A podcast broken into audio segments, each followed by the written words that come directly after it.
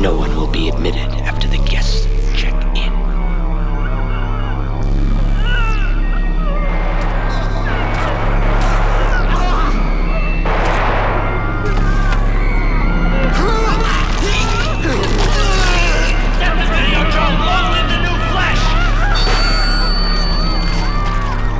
Welcome to Motel Hell. Okay, well, here's the deal, Party Peel Bull. Did you just have a stroke? No, I was trying to make a rhyme, but it didn't go so good. Anyway, we've got a little intruder tonight, little hairy bean.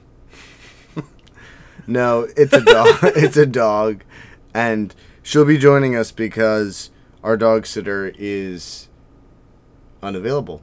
Yep, she is. What's that word when you say it's like a fancy word for not around? Indisposed. Yeah, up top. High five. So, yeah, she's indisposed, and... Is this going to start the theory that we're a gay couple, we have a dog together? I hope so. It's not a theory, it's practice. That's why Flex left the podcast. That is why she left. The betrayal to end all betrayals. I was banging Flex, but then I reached around and banged the best.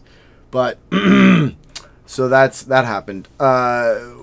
We also... So we had a bit of a tech setback where my computer... got bedazzled and frazzled when I tried to update it, and took some time to get back online. But now we're here, and BDMFT should have already posted by the time you guys hear this, and we'll be back to our regular scheduled program, although we say that about every 4 episodes now, and Listen, and we get delayed again. I've got a baby. I'm also banging a dude. Yeah, I've got a dog who's banging a baby. And my cat died. Yeah. Did we even introduce the podcast? Welcome to Motel Hell. Welcome to Motel Hell. It's hot, and we don't smoke pot. Great, you're crushing it. Thank you. So tonight we are going to be covering the history of the British ABBA. We're covering Swedish. ABBA Rabba. No, Parappa the Rappa. I think. Parappa the Rappa. Yes, we're going to be covering the entire history of Parappa the Rappa. Which is going to take some time because basically we're going to need to explain the history of rhythm action games in all their forms since Sumerian times. So it will take about 10 episodes to get to Parappa the Rappa, which for those who don't know it, is one of the best PlayStation rhythm action games and one of the best rhythm action games of all time. Catchy music, nice visual design. I'm surprised you were able to say that with a straight face. Thank you. Well, it is true. Just think of this as the hardcore history of Parappa the Rappa. Yeah. So you don't just hear about what happened with Parappa the Rappa, what the rise looked like, and, of course, the inevitable fall and decline. But you get the flavor. You get the Rappa. You get the Parappa. You get all of the players that put those two together. And we take a look at the children. So I just realized something. Yeah. That unless you name this episode 1 of Parappa the Rappa, everyone's already going to know this is a terrible joke. Yeah, that's true. But I can't do that because then people coming for Parappa the Rappa info and hardcore history like Insight will be super disappointed. Anyway, since we keep getting off topic tonight already. Yeah, we're coming. I'm Ben the Beardo. Oh, okay. And you are? Dick the Fetty. That's true. Now, Dick Fetty. What are we covering tonight? We are covering the first half of the history of the extreme British heavy metal band Carcass. And for those who don't know anything about Carcass, then you should have listened to our last episode because I talk about their second and third album in some detail. Did you? Yeah. Was I there? Yeah. Oh. So they were in my disco box. I'm going to try not to be too repetitive about my comments, but we're coming in with a much broader scope. As we're covering the entire band and the history of the albums, the history of the band itself, all of the rest. And we're going to be getting through the origins to Necroticism, Descanting the Insalubrious, well, actually Tools of the Trade today. And then next time, we're going to cover from Heartwork to Swan Song to the band's breakup and then their reformation and then the later released Surgical Steel. So... I don't want to say that one episode's going to be about the good era of Carcass and the other one's about the less good era. It feels like you're about to say that. But some people might say that that's what that's what's happening. But it's a natural split, and I think hopefully it'll be interesting. You know, again, we talked about it before in the last episode, but we're not, you know, we don't just do true crime, we don't just do aliens or any one thing, and been listening to a insane amount of Carcass lately, so it just felt like a good fit for the show. Yeah, and if you only want us to do that shit, then fucking pay us. If not, get off our back. It's our podcast. But first, movie review. Movie review. So tonight we watched a new film in an effort to keep things interesting here at Motel Hell. We watched the 1986 robot vehicle Chopping Mall. That's true, we did. We did. By Jim Wynorski, the famous Wynorski brother. Well, he didn't have any other brothers. The famous only child, Jim Wynorski. I don't know if either of those things are true. But yeah. I mean, he did make a movie. Truth. So tell me more, Ben. Tell me about Chopping Mall. Well, so the sole reason that Wow, he directed 103 movies. Should I wait? You ready? I guess. I don't think I'll ever be ready for information like that. Cheerleader Massacre. Okay, yeah, go. Just keep going. We almost watched that movie once. No, anyway. This was a 90s version remake. Or was that Sleepover Massacre? Cobra Gator? That was Slumber Party Massacre, and we did watch it. Was it good? Was I drunk? No. Anyway, the sole reason that we watched this movie is because Barbara Crampton was in it, and she usually shows her boobies, and they're real good. And on top of it, she's a very good horror actress in some of our very beloved movies. She was in a bunch of Stuart Gordon films. She was in Puppet Master, The Littlest Reich, which I showed to Dick Fetty recently, and he very much enjoyed it. True. So we finally decide to pull the trigger on this one, so to speak. Partially because she was in it. Partially because it was something neither of us had seen, and we do tend to fall into movies that we've seen. But the movie takes place in a shopping mall. Oh, shopping mall. Shopping mall, yeah. Well, there's very little chopping. There's actually no chopping. No chopping. Not once. Yeah. Not even, I don't think there's even a bladed object in the whole movie. Well, the little cross thing they shoot. Yeah, I guess that's true. So the movie is about this mall, and they buy these robots to protect the mall at night. And some young people who work there decide to party and fuck in the closed mall, which to me sounds like a great idea. Someone who used to have the keys to where they work. Always thought it would be cool, but I don't party and I'm married, so I don't fuck either. Just kidding. But it was at a furniture store, which was pretty rad, where they had bedroom furniture. I mean, it's the perfect place to fuck, you know? It is, yeah. No. Haven't you always wanted to fuck in an IKEA? There was three different couples that were all... No, four different, right?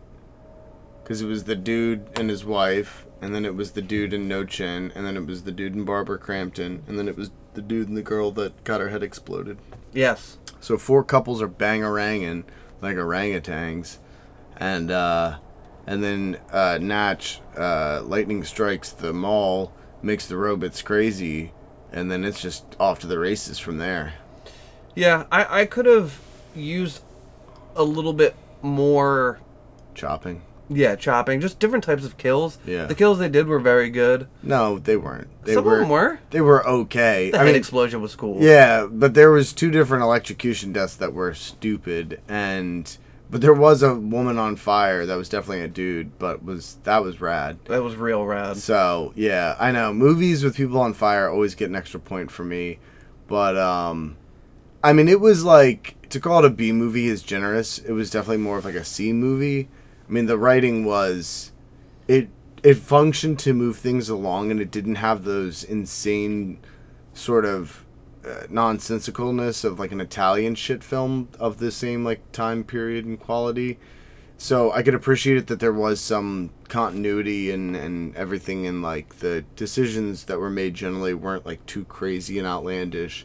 But it was more of just like, it was ultra low budget. The robots looked and sounded ridiculous. They had these little arms that half the time they were like had lifted up to sort of signal that they were raising the roof, I think. Yes, I agree with that. And the little clampy hands. They're like those like long extended claw things you can get from like a toy store that are like, you know, they're called like the claw, but they were like smaller than that and goofier. And they can punch a hole in your throat. Yeah, they can punch a hole in your throat. And a couple of them got lit on fire, and I don't know. It was I was very tired because we ate a lot of dinner, and so I was just sort of like sitting there half awake. So sleepy, but need to watch robots kill. Yeah, so I mean, I'd give it like, compared to Hardware, so Hardware was better in some ways, but also way worse in others. So like bottom tier is Hardware, top tier is like Terminator 1. Yeah.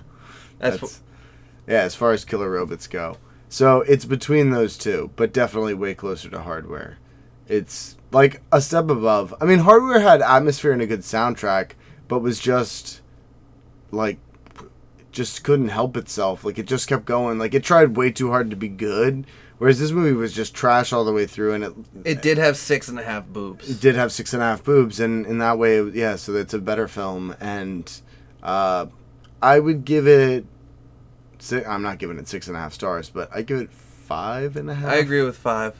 Yeah, 5.5, 5. I'd stick with 5. I'd probably watch it again for like a goof or a lark, if you will. Yeah. But goofy lark. It's not something I'm going to go on Amazon tonight and buy the fucking Blu-ray for. It wasn't like, let's say Death Spa. We talked about this movie while we were watching it. Death Spa is, it holds a special place in my heart, but Death Spa had way better kills, a way larger variety of kills, also had a ton of boobage. Yeah, more boobs, and was more ridiculous all at the same time. Yeah. And the story made no sense. Yeah. Absolutely none. Yeah, it was, it didn't just appear that the idea for Death Spa was conceived in the middle of a coke bender. It appeared as if they came up with the idea, didn't stop doing coke, shot the movie, continued to do coke while they shot it, and then did the rest of the coke and filmed the after party, and that's actually the movie, and that movie rules. Yeah. Yeah. But this seems in that, like, 80s vein where they were trying to, like, you know, do, like, technology horror and shit, and it just, it... Yeah, it's so ridiculous and, like, sort of corny that it feels almost satirical at times, but I don't think that they were that smart. Yeah. You know, but it doesn't feel like anybody was taking it too seriously. Barbara Crampton does a pretty good job generally, though, in it. No, she's great. Yeah. It's just like... Jeffrey Coombs? Just like Jeffrey Coombs. Like, when we watch... Makes any film better? Yeah. Lurking Fear? Like, when we watch Lurking Fear. His parts in that, phenomenal. Everything else, not so much. Well, he was... Yeah, and he's pretty good. He was better in that than she was in this. Like, I felt like her whole, I have to get out of the air vents and see what the boys are up to, and I hope they're not hurt thing was a little... That was a little less believable than Jeffrey Coombs being an alcoholic. Yeah. Well, to be fair, a lot of the movies that we have seen her in, she's much more aware. Yeah. Like, in From Beyond, she's a fucking psychiatrist or psychologist. I can't remember which. And then in... She's super hot. Yeah. Well, I mean, she showed us full bush and... Yeah, she showed us full boobs in this. Yeah, well, she showed us... Full Reanimator? In Reanimator, she showed us full everything. Are you having the stroke? I'm having a little bit of a stroke. I'm very tired, but we're gonna keep on chugging along. Gonna be a great episode, sir. Yeah. Okay. So I think that sums it up, and I don't know that we need to say more about Chopping Mall. Yeah, no, it's free on Amazon, so if you've got Amazon, it's definitely worth a check out, especially if, you know, you're with a couple people or if you smoke pot. For sure. My friend Daffy picked this up at Earache Records back when that was still a record store in Philly. She either got it on like a cheap DVD or a cheap VHS, and that's like the way to go. Like, this is the kind of movie you buy secondhand at a record store or something for $1. It's schlock. Yeah. It's straight schlock. Yeah. And if dummy thick robots get you horny, this movie got some dummy thick robots. Yeah, we didn't even talk about the well, I guess we did a little, but they dumb. Yeah, but and they thick. Yeah. So, truth. Like we said, tonight we are covering the British extreme heavy metal band Carcass. First, I want to acknowledge my sources, which primarily were the Pathologist Report, sort of pseudo-documentaries, pseudo-long-form interviews with the band that was released in multiple parts in 2008. So, Earache Records, who's released, I guess, basically everything that they've done, has reissued their albums from time to time, and... In 2008, they did double CD-DVD reissues of all the albums, which each DVD contained a part of this overall documentary, in which they talked about the stuff as it related to that.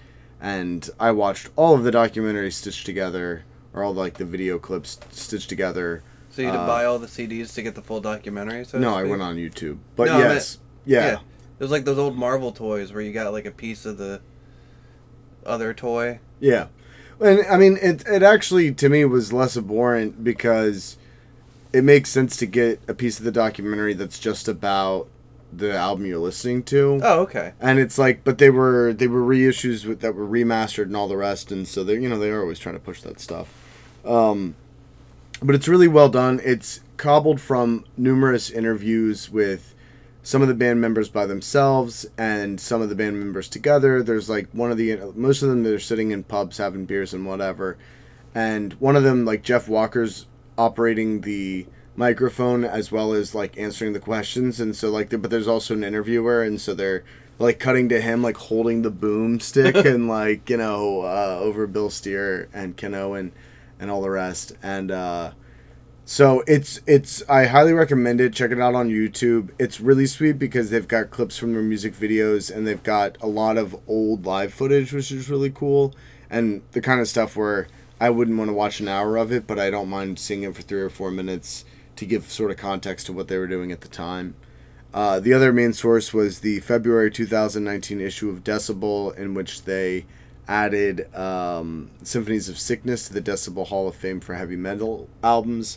I tried to get a copy of the old one they did from, I think it was like 2009 or 8, where they inducted Necroticism as, I think, the 4th album ever on the list. But that issue is not even available as like a back PDF. So I haven't been able to get my hands on that. If I do, I might do a supplemental, a little bit of extra info between now and the next time. But bonus episode. No, just maybe a couple more minutes at the beginning of the next one to talk about Necroticism, but we'll see, so... So I think I talked a little bit about this in the previous BDMFT. I thought we could go into it again as far as personal experience with the band. So for me, Carcass were one of the first heavy metal bands I heard about. I don't really know. Well, I do. Actually, I take it back. So I was in high school. I had one of my close friends, his older brother, was into metal before us. And we were all into Korn and all that new metal type stuff. But he got into, like, real heavy metal. Yeah, I'll admit it. When I was 12, 13, you were wearing a New York Yankees red cap? No, but I had a sick-ass fucking Follow the Leader Korn, like, double extra large with the Seth MacFarlane, like, drawings from that album. Yeah. It was awesome, dude. It had the girl, like, skipping, doing hopscotch at, like, the end of a huge... Seth MacFarlane? Yeah, he did the artwork for that album. Did he? Yeah. And I was huge into Spawn. Are you serious? It was, like, the coolest thing for an 11-year-old, so... Seth MacFarlane. Yeah. Not Todd McFarlane. Ah, yes. One created Family Guy. Yeah, well, that would have been fun, too. I was like, I know the cover of that album. I don't even know if Seth MacFarlane can draw. Yeah, no, I'm pretty sure he can't. Anyways, yes, Todd McFarlane. I'll just go back and edit all those. Todd McFarlane. Perfect. Now I have a sample source. Created the artwork. And why are we talking about Follow the Leader? Oh, so... anyway. Long story long. I wound up buying this CD from Best Buy or Tower Records or The Wall or whatever CD stores existed at the time, called Choosing Death, which was a compilation CD that went with a book that was supposedly gave the history of death metal and grindcore, and... was published by Relapse, and the CD was put out by Relapse, so a lot of the bands on it were from Relapse, so it seemed like a slightly skewed look at the history, but there was a lot of the classics, like the first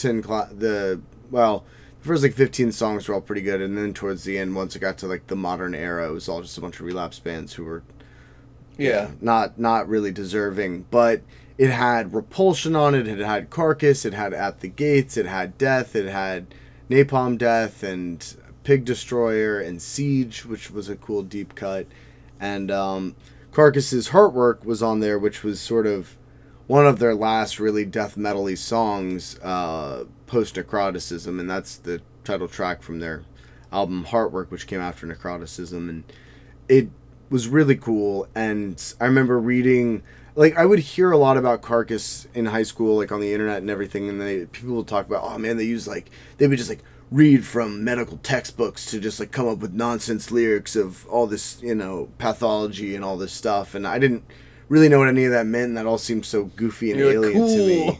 I asked my mom to buy me some of their CDs for my birthday when I was 15 or 16, and I wound up with Heartwork and Symphonies of Sickness, and I actually got the Symphonies of Sickness one that they had just done a new reissue that had the original gory, quote-unquote, artwork on it, and then was confused and excited and all the rest. And I really wanted to get their first album, but had no luck, and I wasn't even aware of Necroticism for a long time, and I sort of always thought of Carcass as being this more melodic death metal oriented band, although at the time they sounded way harder than like what In Flames sounded like, and I sort of went backwards with Carcass. It was a whole thing, and it took me many years to sort of listen to all of their stuff and develop an understanding of what each album was about and where they've gone and everything else. And I told a long story in the last episode about how I got into Necroticism. I'm not going to rehash that, at least now.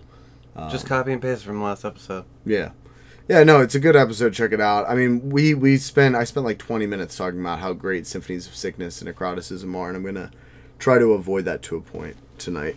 So, that being said, the three original members, well, that's not even really true, but the three primary members of Carcass, the Carcass that we all know and love and enshrined in our minds, are Jeff Walker, who handles bass, vocals, and lyrics, Ken Owen, who handles drums, vocals, and lyrics, although vocals and lyrics eventually not so much, and Bill Steer, who plays guitar and does vocals and lyrics, and again, gives up the vocals and lyrics later on in the band's history.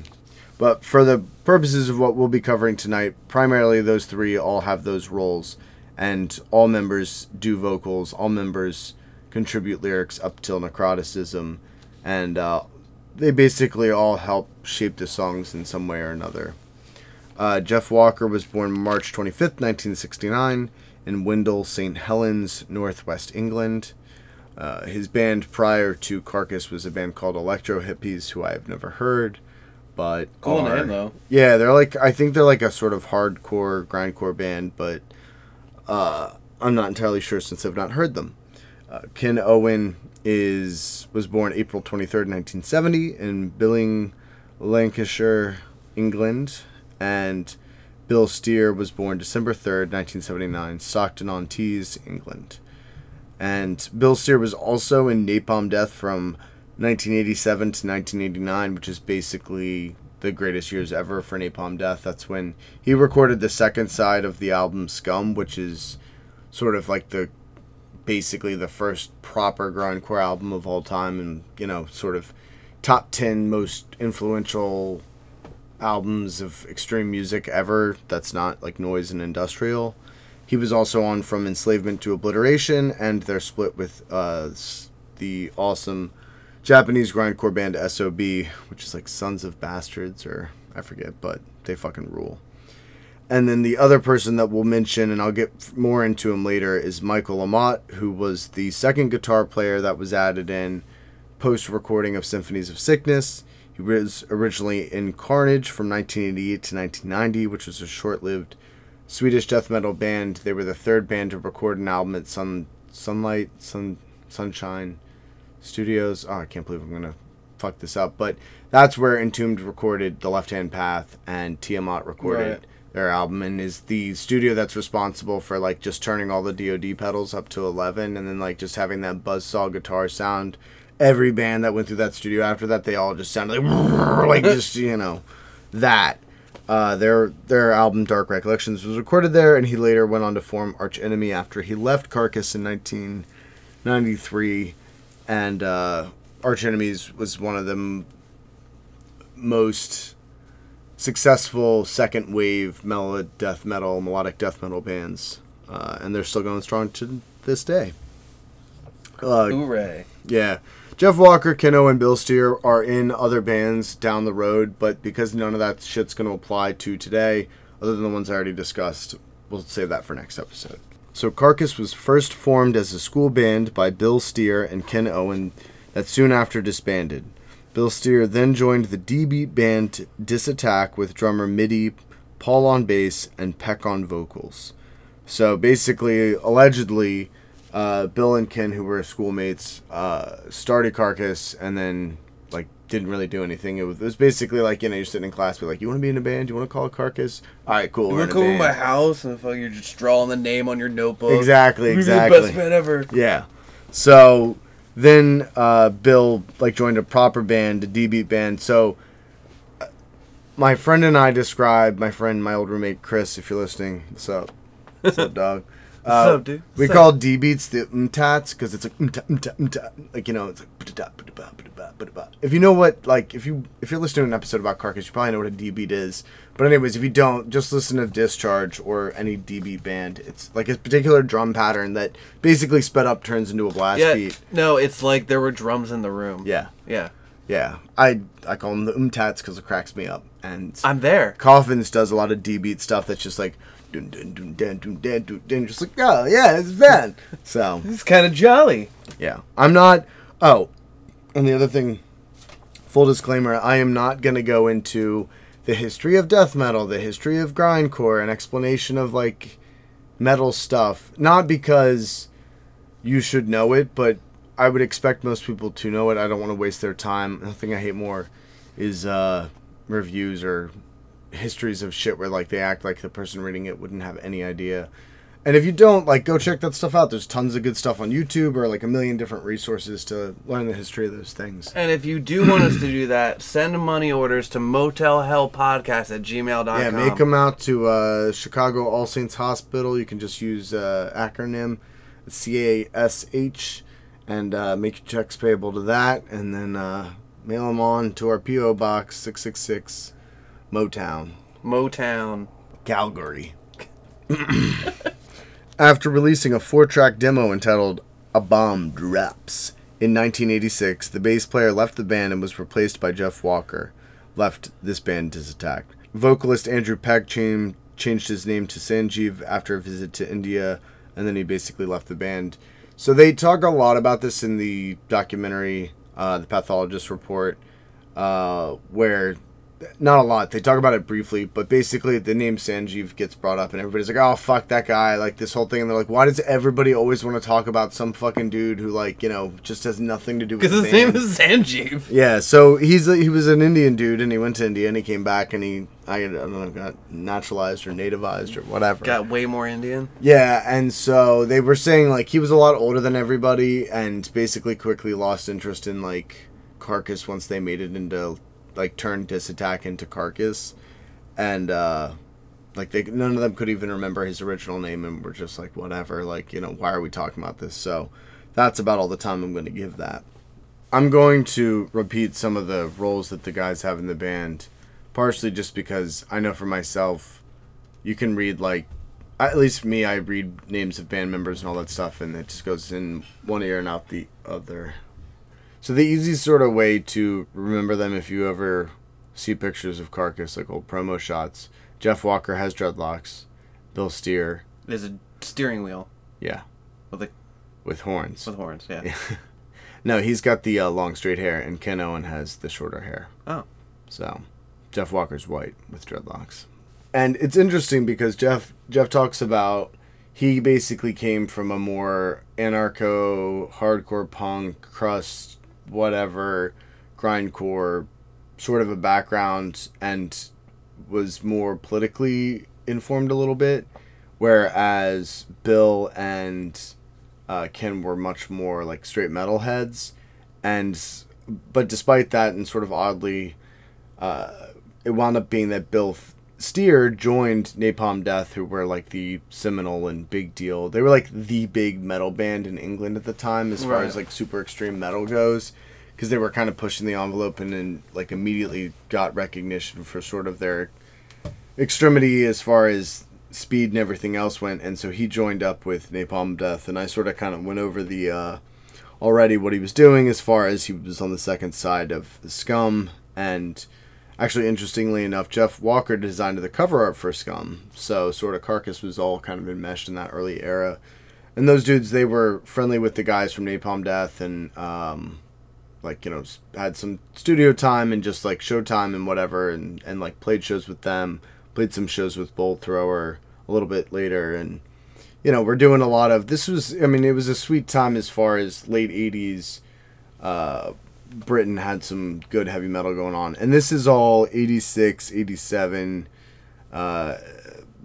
basically, and we're about to hit, and I apologize if this timeline's a little muddy, because it's all kind of jumps around in the way that they sort of talk about it, and I'm going to try to keep it interesting but generally chronological. So once they Disattack fell apart, they changed their name officially back to, or changed it to Carcass, although, like I said, Ken Owen and Bill Steer had been doing that a little bit already, had tried to do that. Bill Steer created this logo that looks like a very classic 80s metal logo. Jeff Walker apparently saw it like once before he even recorded with them. He was like, I'm not using that shit. And came with There's no fucking way. Yeah, it came with a new logo. So this is the original Carcass logo, which I'll post to the Instagram.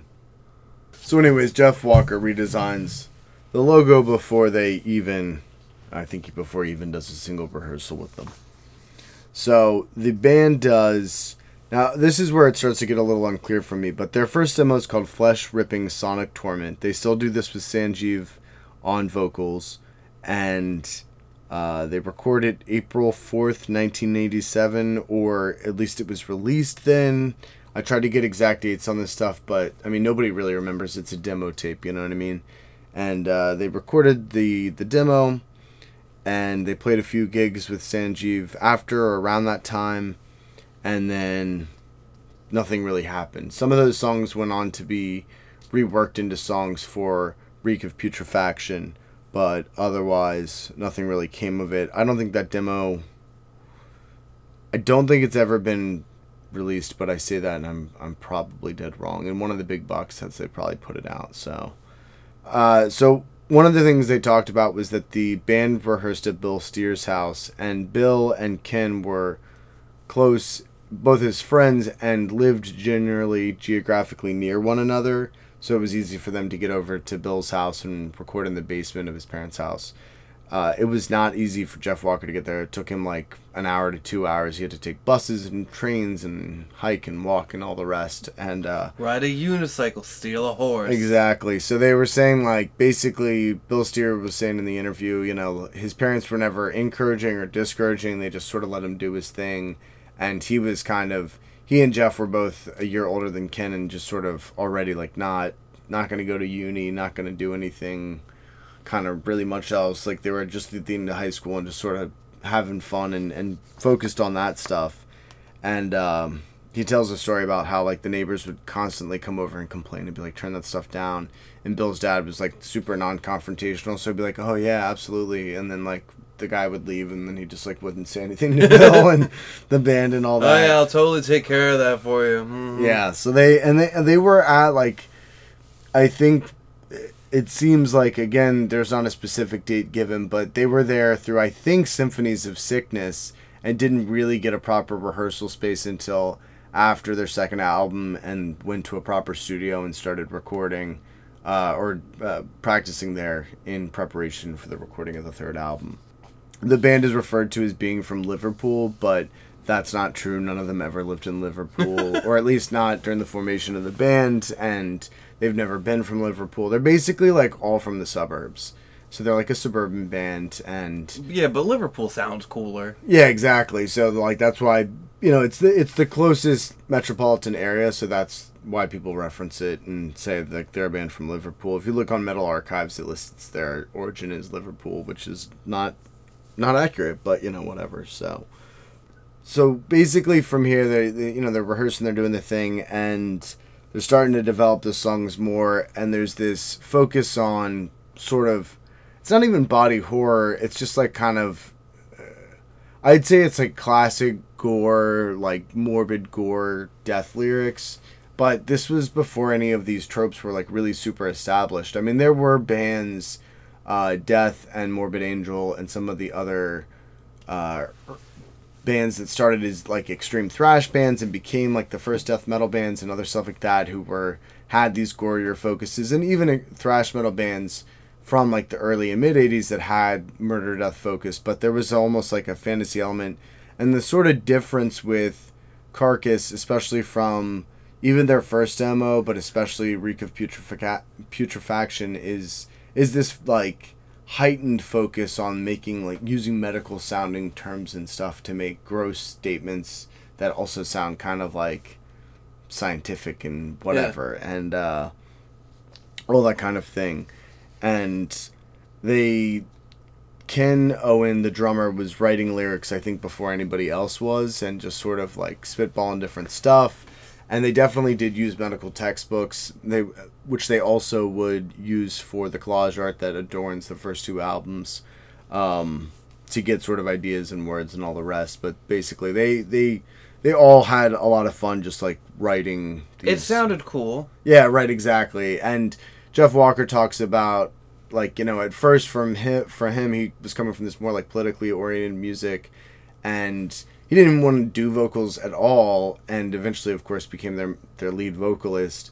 But he was already the vocalist in Electro Hippies. He was like, I don't want to do this. And then he sort of like saw the fun of it and was like, yeah, well, it's like kind of fantastical in one sense. Like, he was like, you could have like this really dark sense of humor with it. And he was like, I started to get into it. So they basically sold Earache Records the idea of them as a band and doing an album while they were... It sounds like while they were engineering and tracking Napalm Death Scum. So Bill Steer was in the studio with Digby Pearson, who's the founder of Earache Records. And he had heard the original demo they did with Sanjeev and like wasn't too hot on it. But Bill Steer was like talking to him while they were doing this. Like, oh, no, Sanjeev's gone. Like, we got like new songs. It's like a whole thing now. Well, like, Sanjeev? No, we got rid of that motherfucker. Yeah, that fucker's gone. And, you know, we're crushing it. Like, we're super ready. And it's crazy because it's like all things, you know, these things that become institutions, like they had somewhat humble beginnings.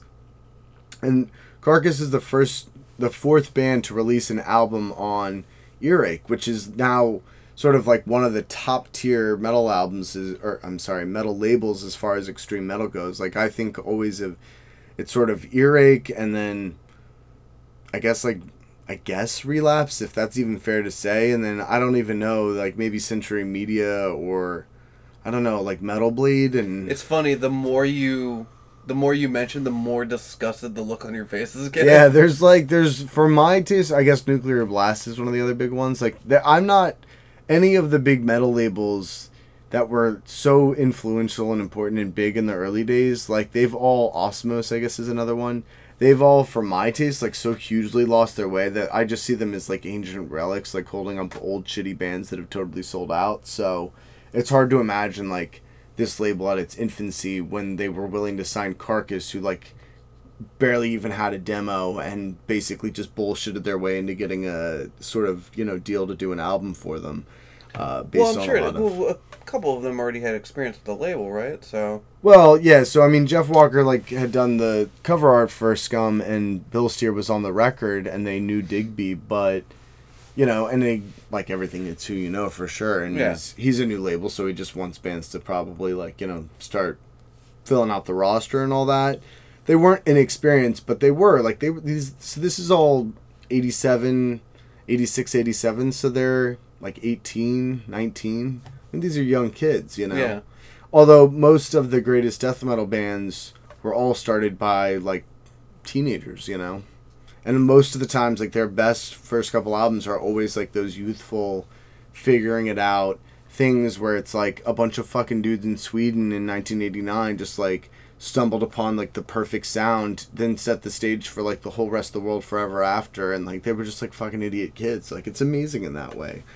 So they sold Digby and Earache on the idea of doing an album, and they prepared Reek of Putrefaction in 1988 for Earache, which was released as Mosh 6 / as a joke, Mush 6 as far as the catalog number goes, because the sound was so fucking gross and awful and just such a disaster that they called it Mush instead of Mosh. Mush is a good band name. Yeah. But, so, Reek of Putrefaction is 22 songs, it's 30 minutes long, there's 11 songs per side, it was released on cassette, CD, LP, it's been re-released numerous times, It was recorded in 2 days at Rich Bitch Studios, recorded live and engineered by Mike Ivory. It was a complete fucking disaster. So I have that it was recorded either in 2 or 4 days originally, and then they had to go back in and re-record a bunch of stuff because basically Mike Ivory didn't really give a shit, didn't understand what they were doing, and even though Rich Bitch had recorded a few other metal albums, like, they just did not get it. And in retrospect, all the dudes from Carcass are basically like, we had no idea what we were doing, or we had little idea of what we were doing, and we were not properly rehearsed, our songs were not very tight, and we were given a free rein to sort of do whatever, and that was not good for us, and we needed, like, a lot of help. And basically, they recorded it live, and they recorded it poorly, so that it sounds like really blown out. The drums are way too loud. The guitars are way too quiet. The solo is just like squiggle in and out. The vocals are all mush.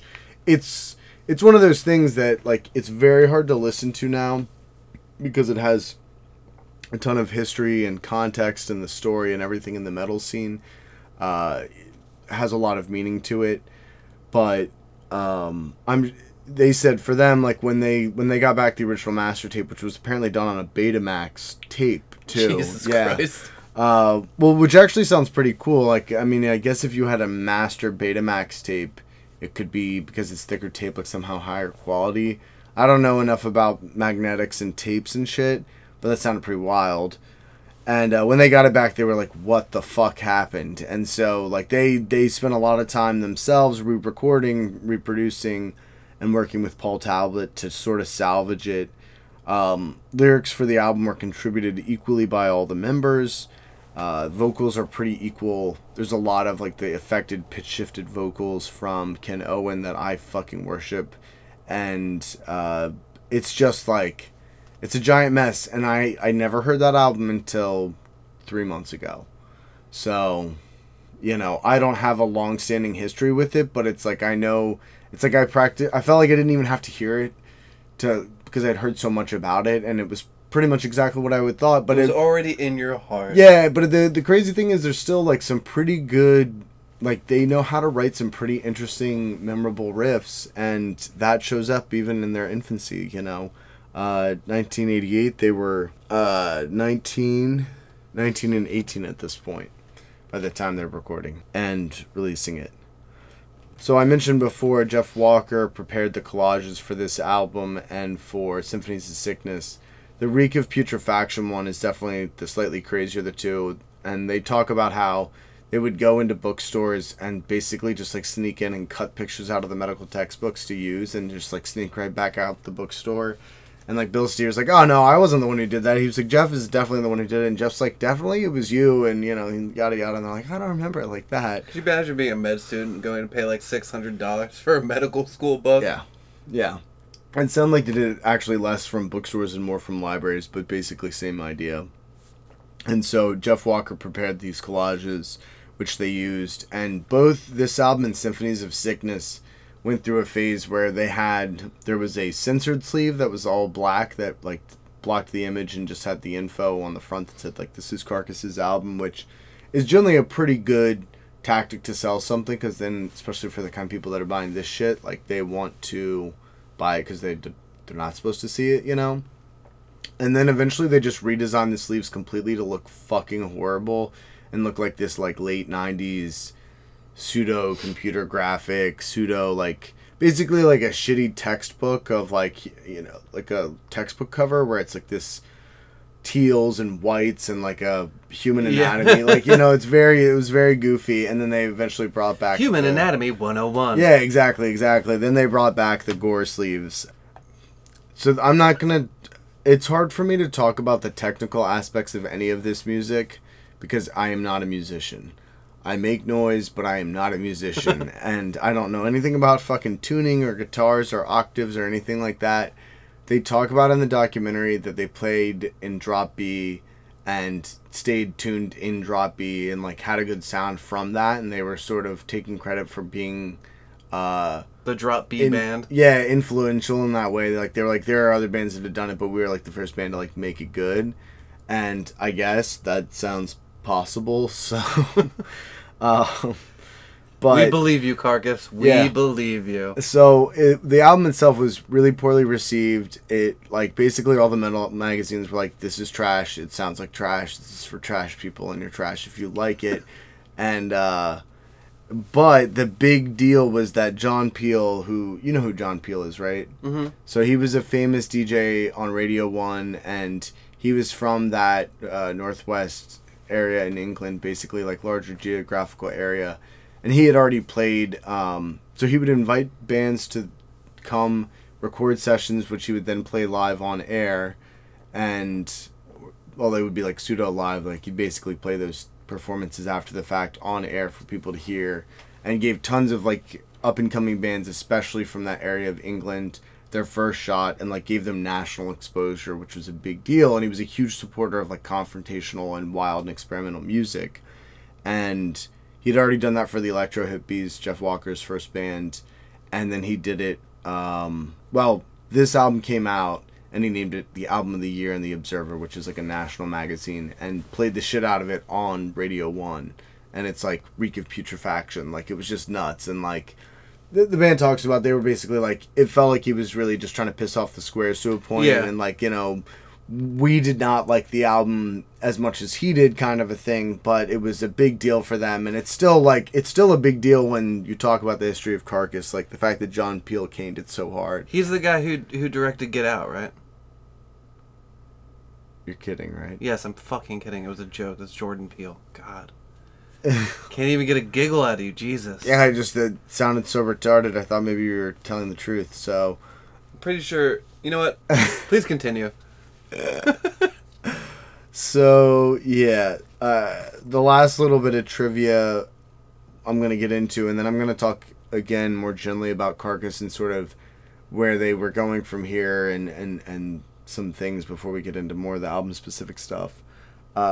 Earache HQ was raided sometime around the time, I guess it was after Reek of Putrefaction had come out. Raided? Yeah, by Vice Squad. Cool. Yeah, because John Zorn is a famous musician who did a bunch of avant jazz stuff. So he's in Painkiller, Naked City, his own band, and under one of those names, and I was trying to find this album art, but I couldn't find it on Discogs. But maybe I just didn't look hard enough. They were talking about he had released an album around the same time. They thought it was the one called Guts of a Virgin, where it had a beheaded Japanese woman who's was cut open. I think it was a Unit 731 picture. And, they're, a fetus removed from her kind of a thing. And so... This is just slow... Please continue. This is slowly getting better and better the more it comes out of your mouth. So, people saw it and got extremely upset and offended. And, you know how puritanical England is. They had the video nasties and all that stuff. This is... you mean the country that's trying to outlaw most hentai and lolly and... enforcing stricter rules on porn age verification. Yeah, and did you know that a porn company in the States is finding a way to make money from that by creating some kind of... I only half read the article because I was trying to do other stuff and masturbate. Yeah, and but apparently it's going to be a whole what do they call it? The old hoopla. Ye old hoopla. Ye old turnaround on GB. But yeah. Anyway, so they raid HQ to take this album and confiscate all the copies, and that's crazy. Yeah, right. So I mean, as far as obscenity, it's one of those most difficult things to decide as per a matter of law what obscenity is, because what's obscene to one person might not be obscene to another. There are restrictions on things that could harm people, like pornography with minors, because it's harmful to minors who can't consent. But saying this art is too obscene to be considered art, or is too obscene to not have a negative social effect, and therefore we ban it. It's a whole... Yeah. I can't believe they were allowed to go in and confiscate.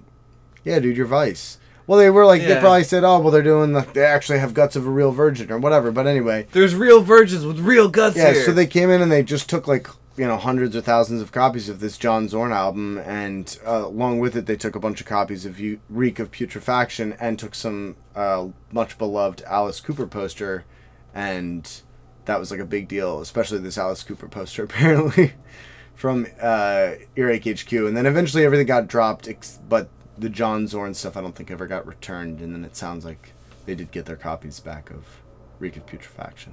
That's insane. Yeah. So before I get more into the straight history of sort of where they went next as far as recording and all the rest. So Carcass, it's interesting. You watch old interviews. I watched a couple interviews they did on Headbangers Ball and some other like short interviews from the late 80s, early 90s, and they're especially Jeff Walker, like he's kind of a he's very sarcastic and sardonic. He's kind of a dick. And Bill Steer is much more chill. And the one thing to note that's I'll get into it more in the next episode, but Ken Owen had like a massive brain hemorrhage in the 90s, and it was after they had broken up after Swan Song.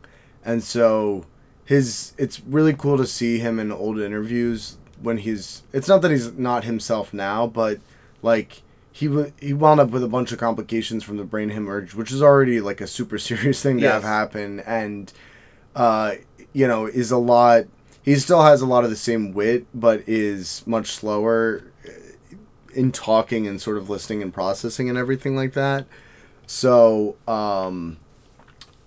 when they were in their heyday, they're pretty snide, to put it politely. And when they're asked about how they're classified as far as genre or like how they see themselves, like they're pretty dickish about it. So the thing I didn't say about Reek of Putrefaction, because I wanted to sort of save it for this, was that it is considered like the quintessential original gore grind album. And that is a term that has developed in the years after it's released, and really like decade after, and sort of became a way to describe other bands of that sound and that style. And sort of what makes a gore grind is the imagery is gore, the lyrics are gory, and gore oriented, and has like this sort of pseudo medical aspect to it. Right.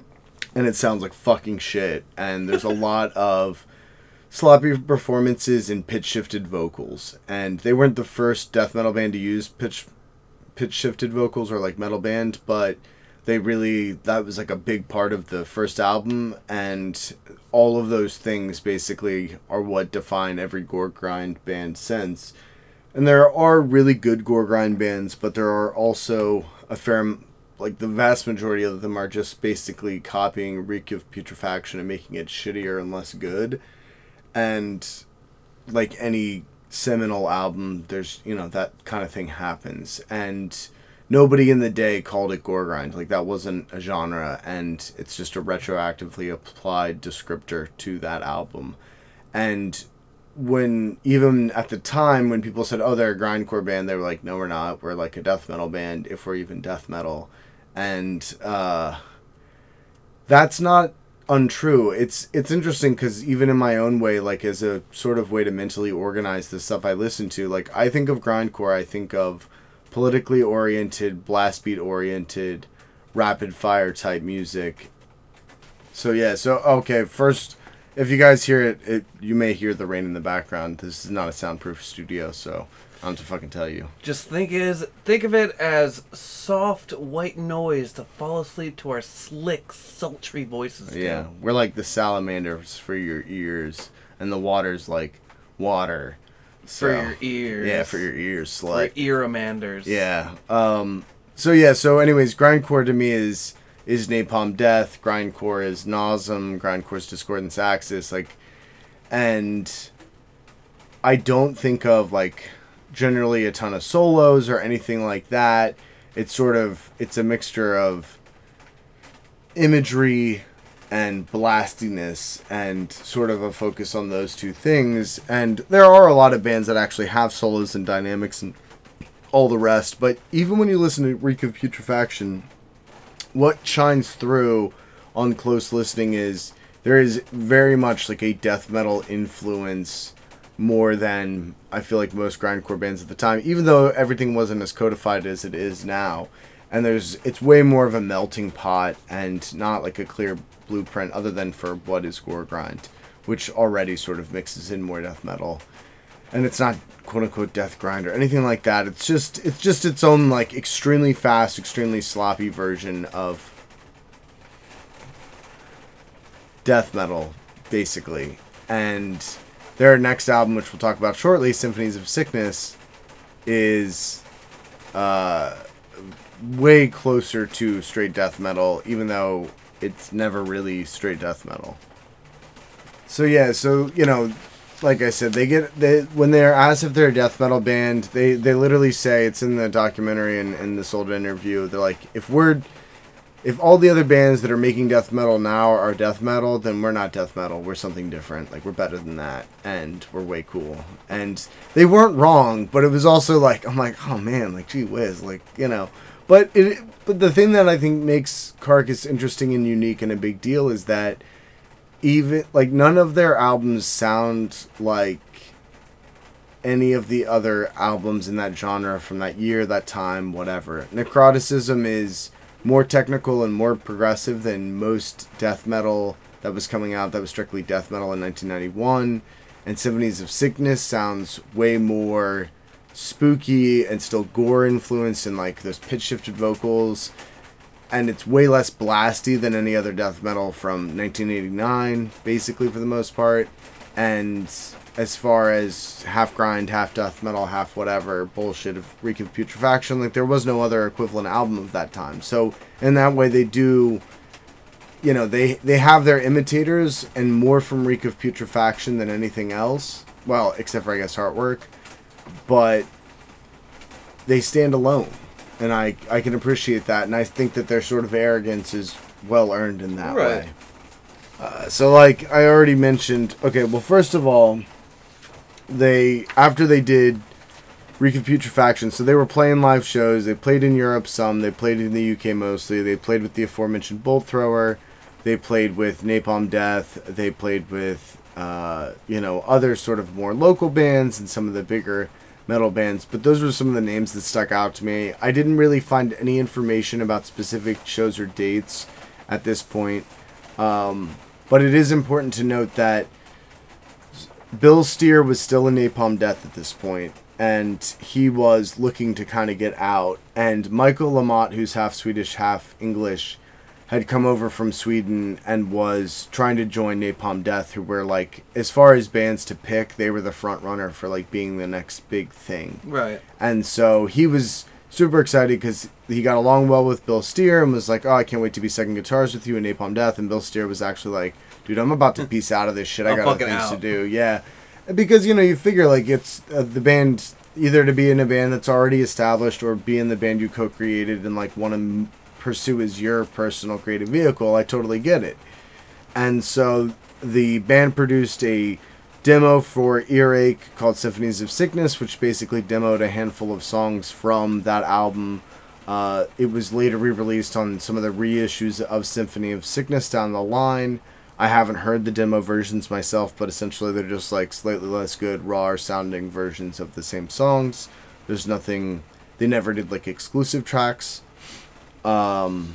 They did the demo, they got another deal with Earache to put it out, but they weren't signed for a multi-album contract at this point. They were basically just, like, all still young, having fun. Work for hire. Yeah, recording full-time, and I think at this point, in 89, Ken Owen was in college, where the rest of them had just, like, after high school, just worked and played heavy metal. So next came the first Peel sessions. And as I previously mentioned, John Peel was really hot to trot for Reek of Putrefaction. And from this interest, he invited them to do a Peel Sessions in 1988.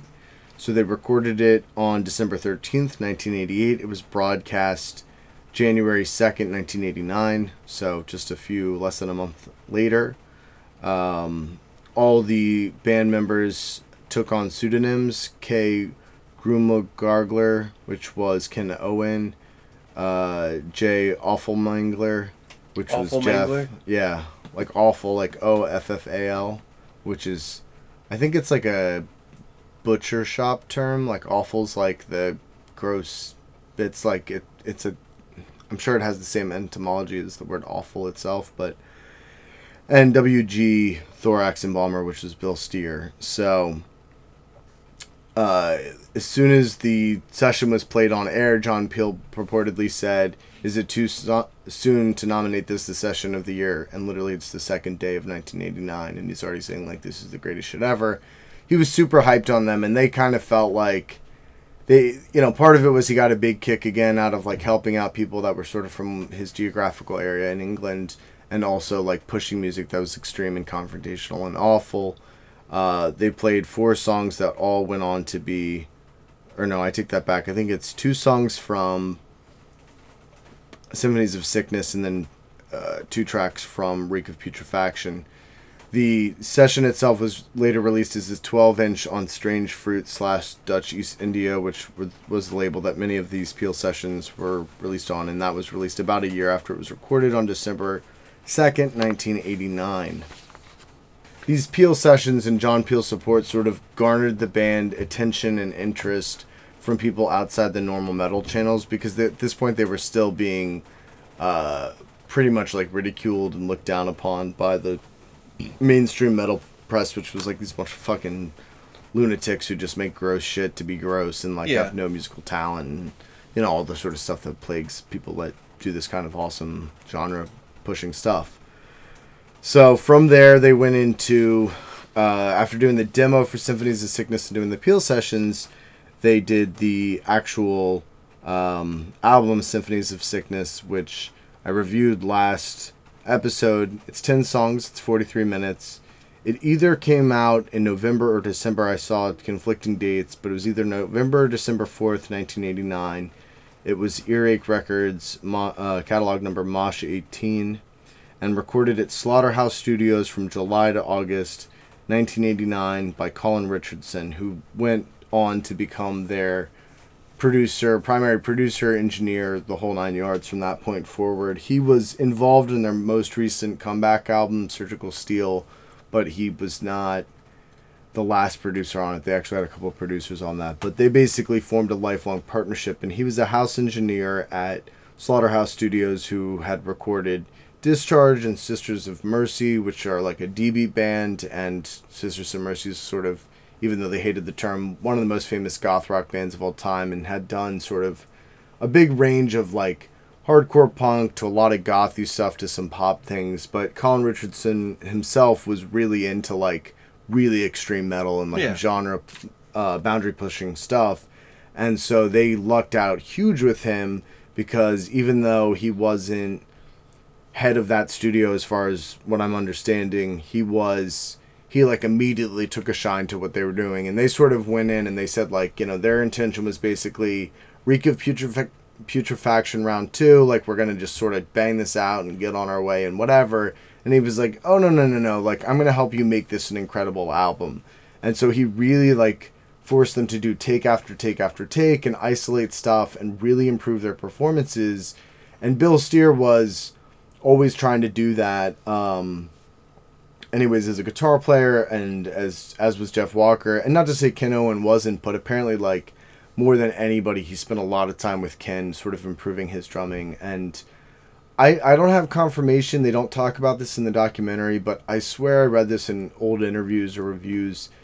It's my understanding that for the first two albums, Ken Owen used a single bass drum pedal. Right. And for this type of music, like, most of the time people have double bass pedals because you can go faster and all the rest. And especially when you listen to Symphonies of Sickness, I'm 99% sure I'm right on that. Like, it's insane. He does some... he's not, like, the fastest drummer ever, but he's well-rounded, and he gets, like, a hell of a performance out of a single bass pedal, which I just think is sick. Who would win in a fistfight, him and Neil Peart? I would assume... well, I mean, not now. Ken Owens had a brain aneurysm. I think he'd be avoiding that whole thing. Is Neil Peart dead? No. I don't think so. Doesn't Neil Peart only have one arm? Yeah, but still. That seems like that kind of... it might be a fair fight. Didn't we read about some kind of Japanese dude who was really into, like, crippled wrestling? That was... yes. Yeah. Anyway, so... yeah. So... So they, you know, again, they went in just thinking, like, we're going to just kind of get this done, and it turned into a much bigger thing, and they've had a role in all of the production of all their albums, but in this one they had a big role, and they really worked hand in hand with Colin Richardson to turn it into something incredible. Pre-recording was, so before they went in to record the album, they talk about, this was still, like, a very collaborative effort, like Reek of Putrefaction was. Jeff Walker was taking over lyric writing duty, and he's got like a little bit more on the edge of vocals, doing like more vocal work here than on the last one, but there's still a lot of stuff from Ken and a lot of stuff from Bill. So there were, all of them were still pretty involved in the vocals at this point. Yeah, and mostly pretty involved in the lyrics, although Jeff was taking over it, and they all sort of helped one another write their parts. So the big thing that I got out of the issue of Decibel I read and the interviews was, they talk about how, especially Bill and Ken would write, or it wouldn't even write, he would basically just like do weird shit with an acoustic guitar, like just come up with like these crazy sounding riffs and motifs and whatever. He would record them all to cassette, and then he would send them to Bill Steer, who would then try to turn them into actual riffs. And he was like, yeah, like, Ken's a drummer and he's not a trained guitarist, and so he plays shit that, like, yeah, you can play once, but like you couldn't play it multiple times in a song, it'd be way too complicated. He was like, but most of the really weird, really evil, like exceptionally bizarre shit came from Ken. Basically, like, he would send me some stuff and then I would turn it into like something we could use for a song. That's super cool. Yeah, and was like, you know, they really they gelled in that way. And then, you know, basically, Bill would say to Ken, like, okay, but, like, here's what you should consider doing with the drumming, because, like, you want me to play all this shit, you need to play drums that can, like, match it, and so they were all sort of, like, involved in the songwriting still. They invited Michael Amott, who we talked about a little bit ago, right, to join for this album and recording process, and he was like, I don't want to do that. Yeah, I'm still not on board. Like, I think I'm going to do this whole Napalm Death thing, and, like, I'm just, like, not really stoked on it. And he was like, because he was not a fan, particularly of the first album. He's like, you guys kind of sound like shit, and, like, I'm not, like, really super into that. He got along really well with Bill Steer, but, like, was just kind of like, didn't want to be a part of the band. Yeah, just wasn't there yet. But they developed their songs. They wrote longer songs. They talked about, there was, I don't think it was Grind Crusher, but there was some compilation they did right before this with the song Exhumed to Consume, which is the second song on the album. They did like a rough version for that comp, and they said, like, that was the turning point for the band, where we were like, you know, even though they were still coming at it pretty slapdash, they were like, this is going to be a better album. This is going to be like our proper first album. Reek of Putrefaction was too fast, too soon. We were too young and too sloppy. Like, here we're going to make our mark. And they did, and they didn't. Like, it still did not get incredible reviews. It sounded a lot better, and that was an immediate, like, uptick for most people. But it's still, like, a fucking outlier, and it is a weird-sounding album. I don't have a ton of sales information, but, so I didn't get to do this. I'm going to step back for a sec. So for Reek of Putrefaction, I wanted to mention chart positions and sales for the limited data I have. This stuff is pulled from Wikipedia, but actually has primary sources to back it up. So, Reek of Putrefaction debuted in, or peaked at, in the UK, 196 and 200 in the USA and 99 in Sweden. I would assume that's probably not on, like, the top 40 pop charts, but on wherever they place metal. I don't follow this shit because I don't fucking care, but... The metal charts? I guess, or, like, whatever alternative. The sales in the U.S., I would imagine this is of all time, is 19,570 plus copies. And then they have the Finnish sales figure, for whatever reason, of 33,000 copies. And so there's Finns. Yeah, right. And there's a surprising amount of gore grind bands from Finland for a country that's so small. But that doesn't shock me that, I guess, for whatever reason, they had, like, sick distribution in Finland of their first album. Symphonies of Sickness... they sold 27,700 plus copies in the U.S. and 73,600 copies in the U.K. And it topped out in Finland there at 73 on the charts, Sweden at 72, USA at 157, and the U.K. at 81. So, again, this album was released on all formats. It still has the same kind of collage album artwork as the first album, but it's a little bit more toned down. It's... it's still sort of like how I always think. When I think Carcass, I think of this album cover. It's all just like fucking pieces of meat and bones and like skinned pig faces. And, yeah, exactly. It's not... Compared to the gore grind shit you see now, like, which is just so fucking gross, like, it feels pretty tasteful, all things considered, but I'm sure at the time people were like, what kind of horrible, and it's all like oranges and reds and just like really like goopy and drippy. Not as goopy as you'd think, but I think we looked at the album last BDMFT episode. Yeah, I probably pulled it up, so. So this is 1989, which was a pretty happening year. So between 1989 and 1990, this stuff all sort of falls. So Bill Steer and Jeff Walker started a, I guess what was probably technically a vanity label. It was a pseudo subdivision of Earache called Necroticism Records. They only did 4 releases. The first one being Electro Hippies release called Play Fast or Die, which I think is the last release from the band. That was 1989. And then in 1990, they did Repulsion's Horrified on CD and LP, Carnage's Dark Recollections on LP, and then Cadaver's Hallucinating Anxiety. So you can already see the ties with Michael Amott at this point. I think he had probably joined by the time the Carnage's Dark Recollections came out, but that was their first album. The one I mentioned was at Sunlight Studios and all that stuff.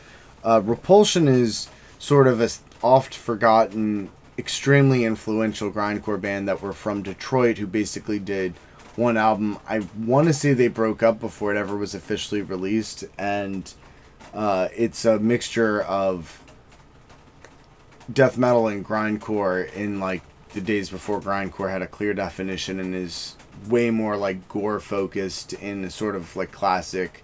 It's got like a rotten zombie face kind of cover and all that type of shit, dude. And it has like a real like Motor City vibe running through it. And it was one of those, like, again, I didn't hear for years. I didn't pick it up until 2013. And it's totally fucking rad. It's just like, it's kind of like what the Misfits, I always thought the Misfits would sound like.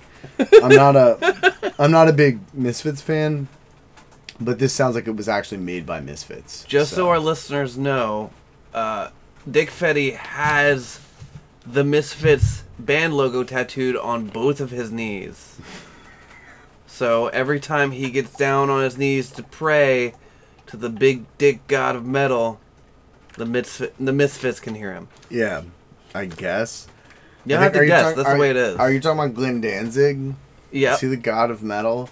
Because I'm pretty sure he's short and has a small dick. Like, I love Danzig as Danzig. And he's like that buff fat.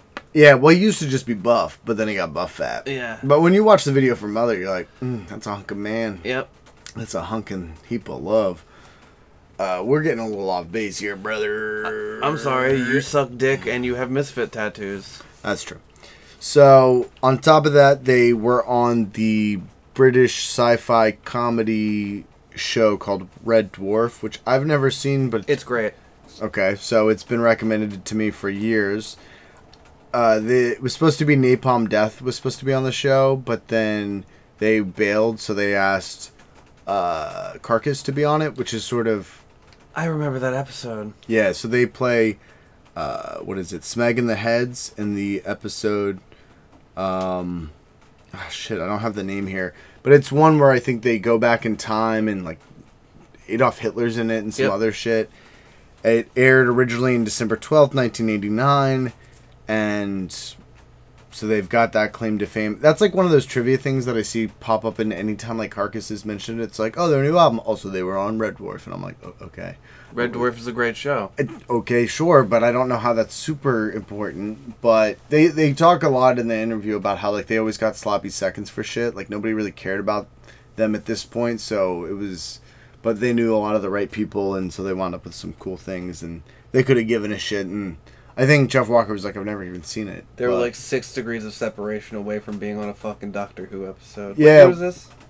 1989. And it's funny, too, because they talked about, like, Jeff Walker was like, yeah, I saw the guy who either, like, I think was the writer, like, one of the people who's big time involved with Red Dwarf, like, after the fact at some other show, and was like, oh, yeah, it was cool when I was on the show. And he was like, who the fuck are you? Don't talk to me. And he was like, thanks. So, like I mentioned, Michael Amott, so I've covered a lot of this, but... So he joined, I guess on like a sort of pseudo-temporary basis, following the release of Symphonies of Sickness, or not even necessarily the release, but I think the recording, because the album was released at the end of the year, so sometime like mid to late 1989, he joins Carcass and doesn't join Napalm Death, and just goes with Bill Steer, who leaves Napalm Death too at this point, and joins as like a part-time live guitarist, like a second guitarist to like have a beefier live sound. And so he talks about like, so Michael Amott's like super famous, and if you're into melodic death metal, he's like one of the heroes of that genre. He's that boy. Yeah, and he's got like the long hair, although it's red, which is unusual, and he's like a sick guitar player. There's no question. I'm not a big Arch Enemy fan, but the boy's got chops.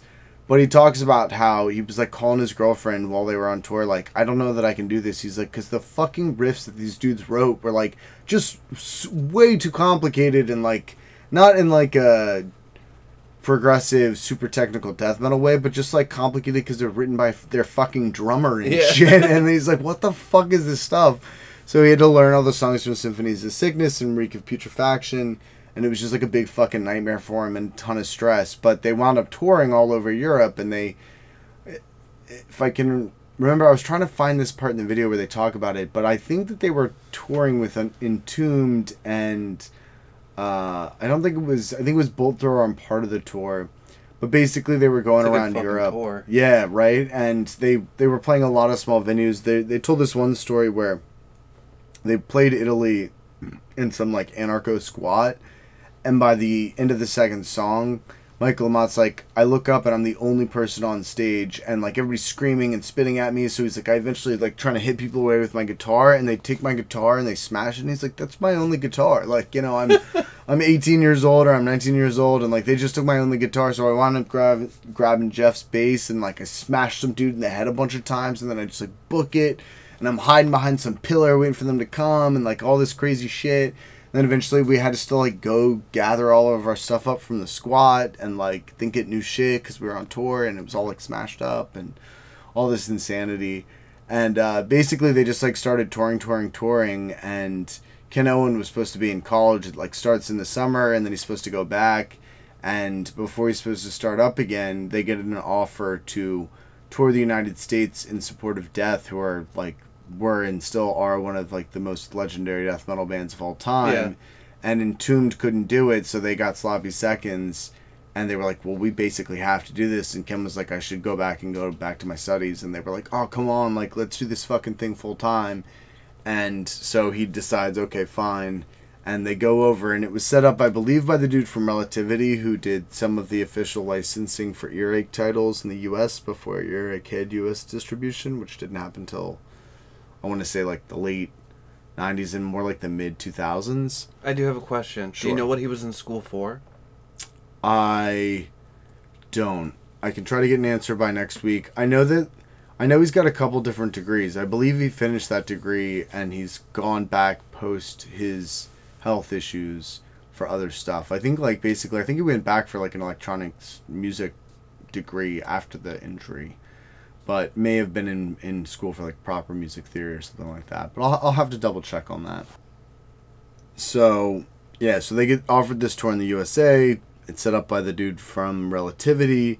They basically give them this RV that's designed for like 4 people for cross country, and they all jump in there, and they've got this bouncer / tour bus driver / merch guy who's like some huge Italian dude, I think out of New York, like, you know, classic big scary guy. And they're all like still kids. Yo, I'm fucking Giuseppe. Yeah, right. Like, I'm here to sell you shit, protect you shit, drive you shit. Yeah, apparently not so much protect their shit or sell shit. He just like kept stealing. Like they talked about he was very concerned about how much money they were making from merch, and like how he needed to hold on to that, and basically they got ripped off. No one said Giuseppe was good at his job. Yeah, well, he was too good maybe. And you know, and then again, they're all like 19, 20, and they talk about. So watch this documentary just because it's interesting to always hear the people tell the stories themselves, but they have sick footage from when they're in the US, and they were talking about how they would have like a slide projector that would just be set up to show gross medical images and shit. And like at the start of the shows, they'd have like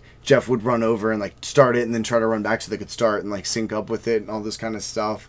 But to their surprise, especially in LA and Florida and New York, at like the big cities, like the venues they wound up playing were like way bigger than what they were used to, these sort of more pub show almost kind of things in the UK.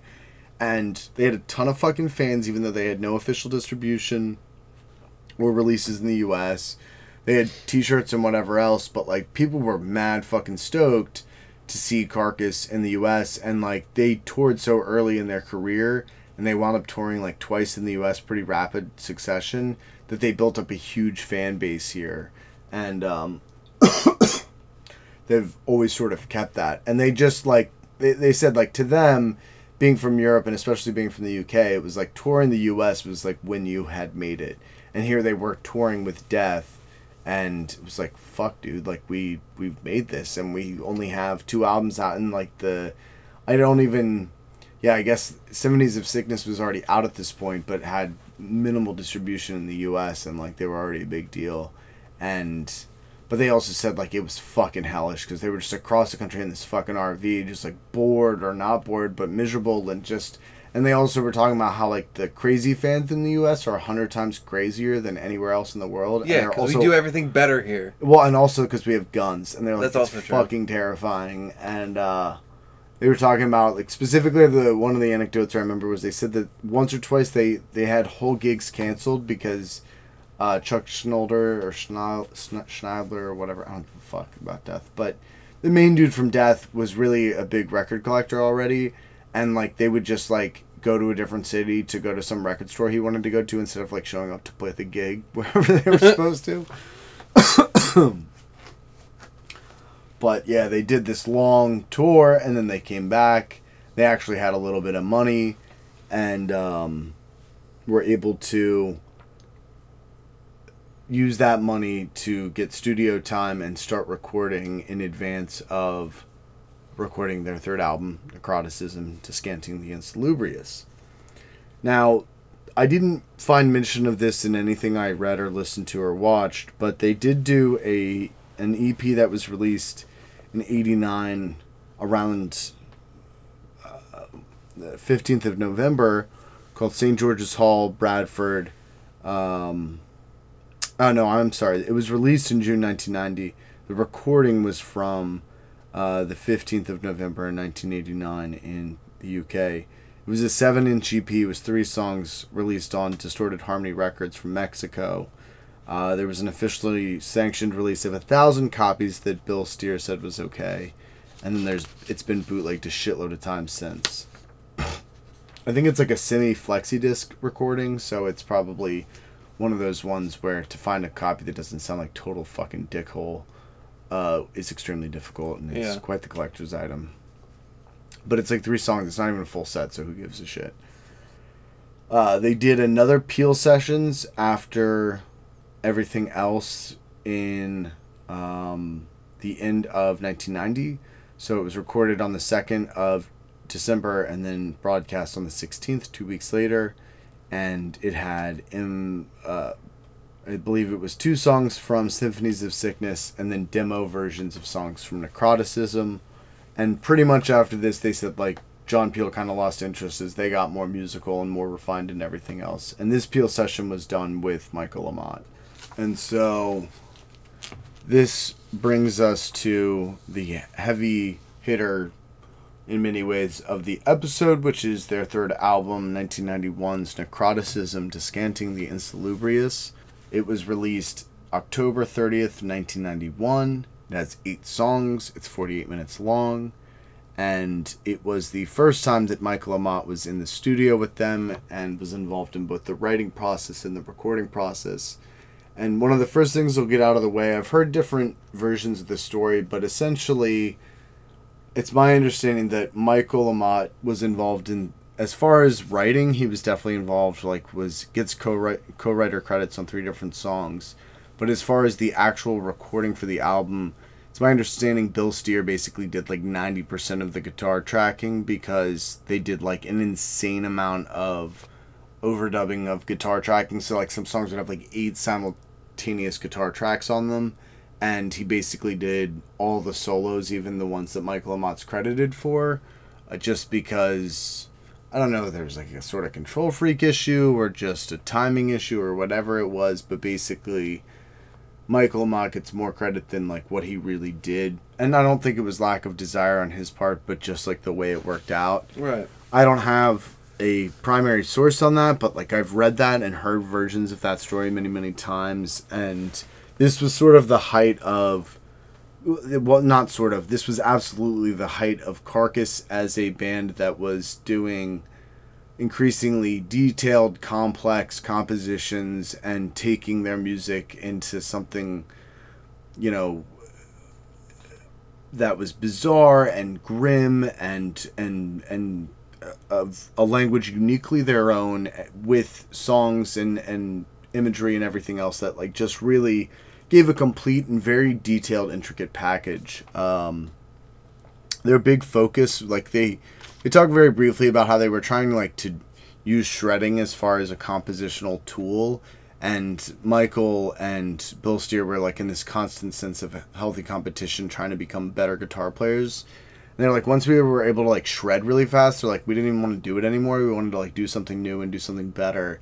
And Ken Owen, I think, is still contributing riffs to this album, but like maybe a little bit less so, and focusing more on his drumming.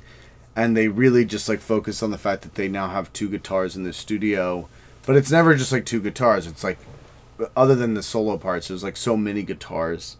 An army of guitars, a guitarmy. Yeah, but you really, I like that. Guitarmy's good. You really get like a fully fleshed out sound that has so many parts. This is the one that I've shown you many songs from over the years. Yes. And it's like, it's catchy, it's complicated, it's bizarre.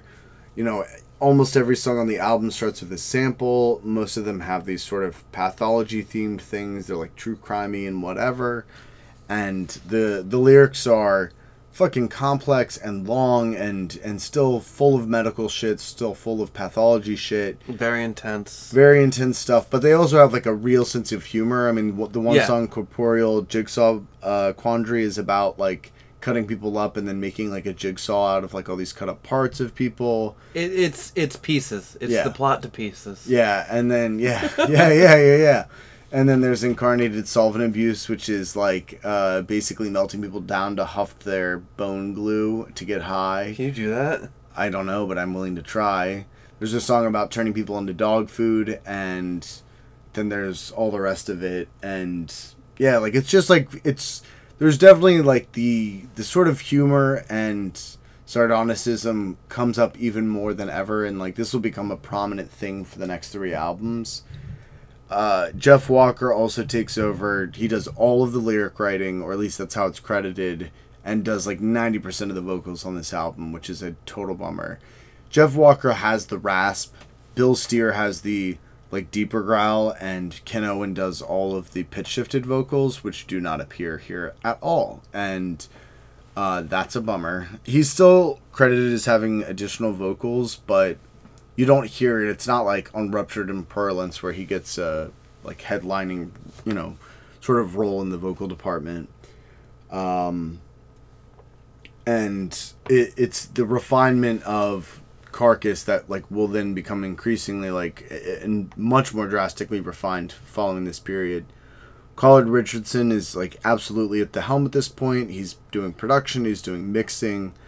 They've got other engineers, Keith Hartley, Ian McFarlane, David Buckman, John Paul, were all involved. Carcass basically did the artwork themselves. It's a really weird cover. It's four large pictures of the band members in like wrapped in plastic and some other stuff. And it's all sort of, it almost looks like stitched together. It's on a table.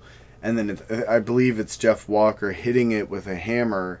And there's like surgical instruments around him, and then there's like blood on it, and it almost looks like a bad sort of Photoshop job, but it was all done by just staging, and then I think a little bit of like literal physical film development, post-production stuff. There's a hand coming out of a trash can. They had to have like a guy like laying on the floor with his hand sticking out the you know, so it was all, it comes out weird. I think it's partially the way it's framed, but it's pretty cool, and once you see the videos from this album, then it makes sense, because the images, I think, are taken or at least if they weren't taken from the videos, then they inspired the imagery in the videos. It feels like a disjointed nightmare. Yeah. Stats for this bad boy: 67,000 copies sold in the U.S. Woo! At least. Debuted in U.S. best spot thus far, 129. U.K. best. No, that's, I take that back. It did less well than Symphonies of Sickness, peaked at 109. Finland, it did well, 69, and Sweden, 63. Yeah. Oh, so the band did their first two music videos for this album. First, they did Corporal Jigsaw Quandary, and then second, they did Incarnated Solvent Abuse. As videos directed by Howard Garfield and Steve Mallet, respectively. The videos are not particularly interesting. They're kind of cheesy. They're sort of classic. Like, they feel very much like 1991, 1992, and at a time when Headbangers Ball was culturally relevant and it was pre-internet and all the rest, like, you know, even if they're not mind-blowing videos, it was still cool and all that. I mean, they're, as far as heavy metal videos go, they're not cringe-inducing and they're not mind-blowing, but they're pretty... They get the job done. They're fun. Yeah, they're fun. And,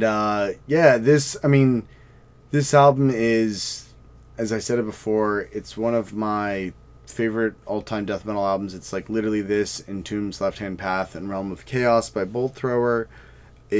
Each of those albums stand alone for a bunch of different reasons, and... Of all of them, this is probably my favorite. I mean, I would even probably put it on a top 10 best albums of all time list for myself at this point. It's really incredible. I think I'm going to call it here because I still have Tools of the Trade, which is the same, essentially, era as this album.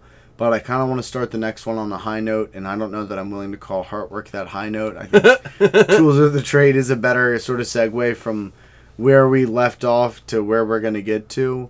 But yeah, that's essentially the first half of Carcass, as far as both time and their discography. It's the upper torso, if you will. Yeah.